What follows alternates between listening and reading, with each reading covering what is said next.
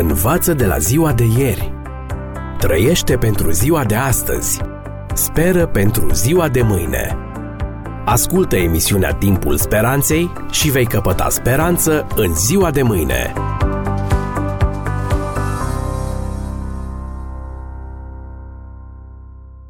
Dragi prieteni, vă salut! În această ediție a emisiunii noastre analizăm o nouă dilemă creștină.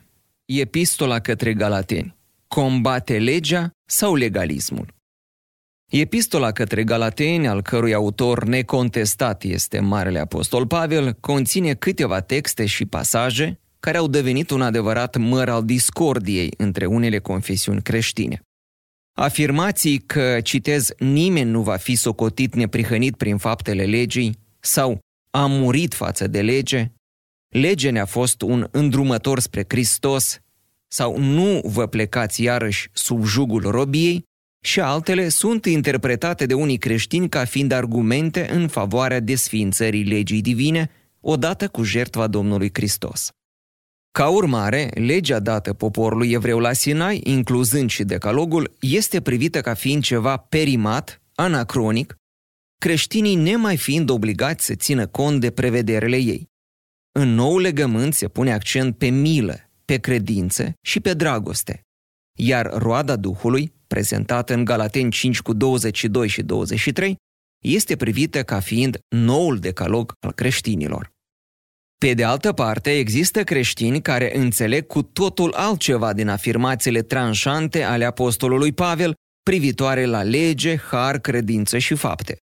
În opinia lor, apostolul Pavel nu combate nici de cum legea divină, indiferent ce înțelegem prin ea, fie întregul sistem iudaic, fie legile ceremoniale, fie legea morală.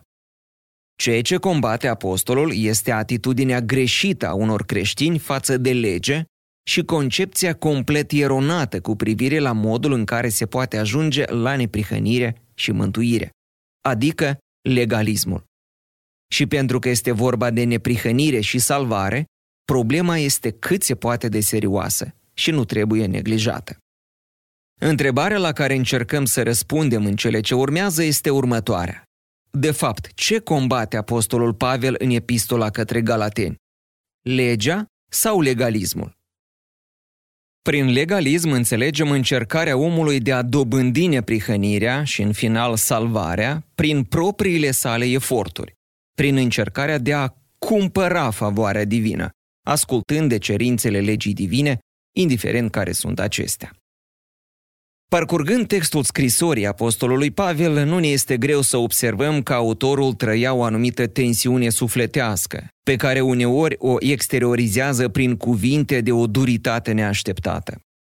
În primul capitol, în epistola către Galateni, apostolul Pavel rostește de două ori o anatema împotriva celor care predicau o altă evanghelie decât cea pe care el însuși o predicase credincioșilor din Galatia. Iată ce spune el în textele 8 și 9, citez.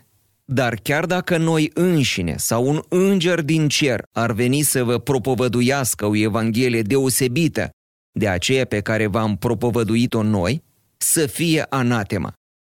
Cum v-am mai spus, o spun și acum, dacă vă propovăduiește cineva o evanghelie deosebită de aceea pe care ați primit-o, să fie anatema. Am încheiat citatul.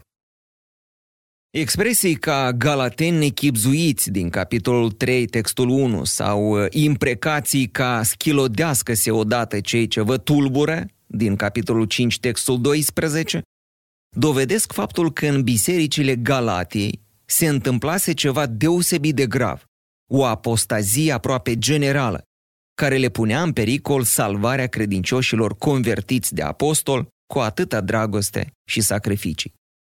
Chiar structura epistolei denotă tensiunea care exista între apostolul Pavel și bisericile Galatiei la data scrierii ei. Dacă în celelalte epistole apostolul Pavel începe cu aprecieri la adresa bisericilor, încheind cu salutări adresate personal unor credincioși din acele biserici, în cazul epistolei către Galateni, acestea lipsesc cu desăvârșire. După un scurt cuvânt introductiv, apostolul intră direct în subiect, tranșând problema apărută în aceste biserici, trecerea la o altă evanghelie. Mă mir, începe Pavel epistola, că treceți așa de repede de la cel ce v-a chemat prin harul lui Hristos la o altă evanghelie. Mai mult decât atât, în cuprinsul epistolei sale, apostolul face referire în mai multe rânduri la anumite persoane care au tulburat bisericile Galatiei cu învățăturile lor, fără însă să le identifice. Cine erau aceștia și ce învățături primejdioase răspândeau în biserică, rămâne să descoperim în continuare.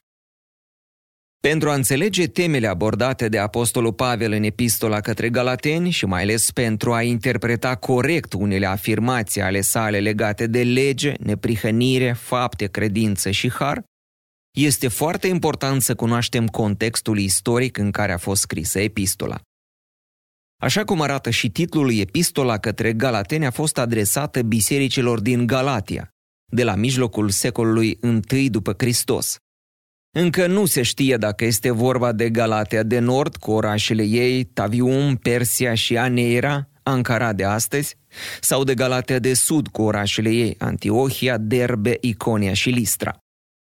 Există două teorii elaborate de cercetătorii Bibliei. Prima, teoria galateană de Nord și a doua, teoria galateană de Sud. În prima călătorie misionară, Pavel și Barnaba au înființat bisericile din Galatea de Sud, Antiohia Persidiei, Iconia, Listra și Derbe. La înapoierea lor în Antiohia, lui Pavel și Barnaba li s-a cerut să meargă la Ierusalim pentru a rezolva o controversă provocată de câțiva iudei creștinați veniți din Iudeia. Aceștia spuneau că pentru a fi salvate și neamurile care aderau la creștinism, acestea trebuiau să practice ceremoniile mozaice, inclusiv circumciziunea, adică tăierea împrejur. Tulburarea în mijlocul bisericilor proaspăt înființată de Pavel și Barnaba a fost destul de mare, ducând la necesitatea unui conciliu la Ierusalim, în care să se clarifice noua controversă apărută. În jurul anului 50 după Hristos, Conciliul de la Ierusalim, după dezbaterea asupra subiectului, a decis că creștinii neevrei nu trebuiau să se conformeze cerințelor legii mozaice, în mod special circumciziunii. La scurt timp după conciliu, Pavel a început cea de-a doua călătorie misionară, de data aceasta fiind însoțit de Sila. În această nouă călătorie, cei doi au vizitat mai întâi bisericile din Galatia de Sud, pe care Pavel și Barnaba le întemeiaseră în prima călătorie misionară. Trei dintre ele sunt amintite în mod special în faptele apostolilor, Derbe, Listra și Iconia. Puteți verifica în Cartea Faptele Apostolilor, capitolul 16. Epistola către Galateni trebuie să fi fost scrisă după conciliul de la Ierusalim și după încheierea celei de-a doua călătorii misionare, deci după anul 50 după Hristos. Dacă este acceptată teoria galateană de nord, epistola trebuie să fi fost scrisă după cea de-a treia călătorie misionară, deoarece Pavel a vizitat bisericile din nordul Galatei de-abia în cea de-a doua călătorie misionară. În acest caz, data scrierii epistolei ar putea fi iarna anului 58 după Hristos. Însă pentru subiectul în discuție, nu este relevant dacă epistola către Galateni a fost scrisă după a doua sau a treia călătorie misionară a apostolului Pavel. În ceea ce privește locul în care a fost scrisă epistola, cel mai probabil că acesta a fost Corintul, în timpul celei de-a treia vizite a apostolului în această cetate. Un argument în acest sens îl reprezintă asemănările izbitoare în ceea ce privește tematica epistolelor către galateni și romani, despre ultima dintre ele știindu-se că a fost scrisă în Corint.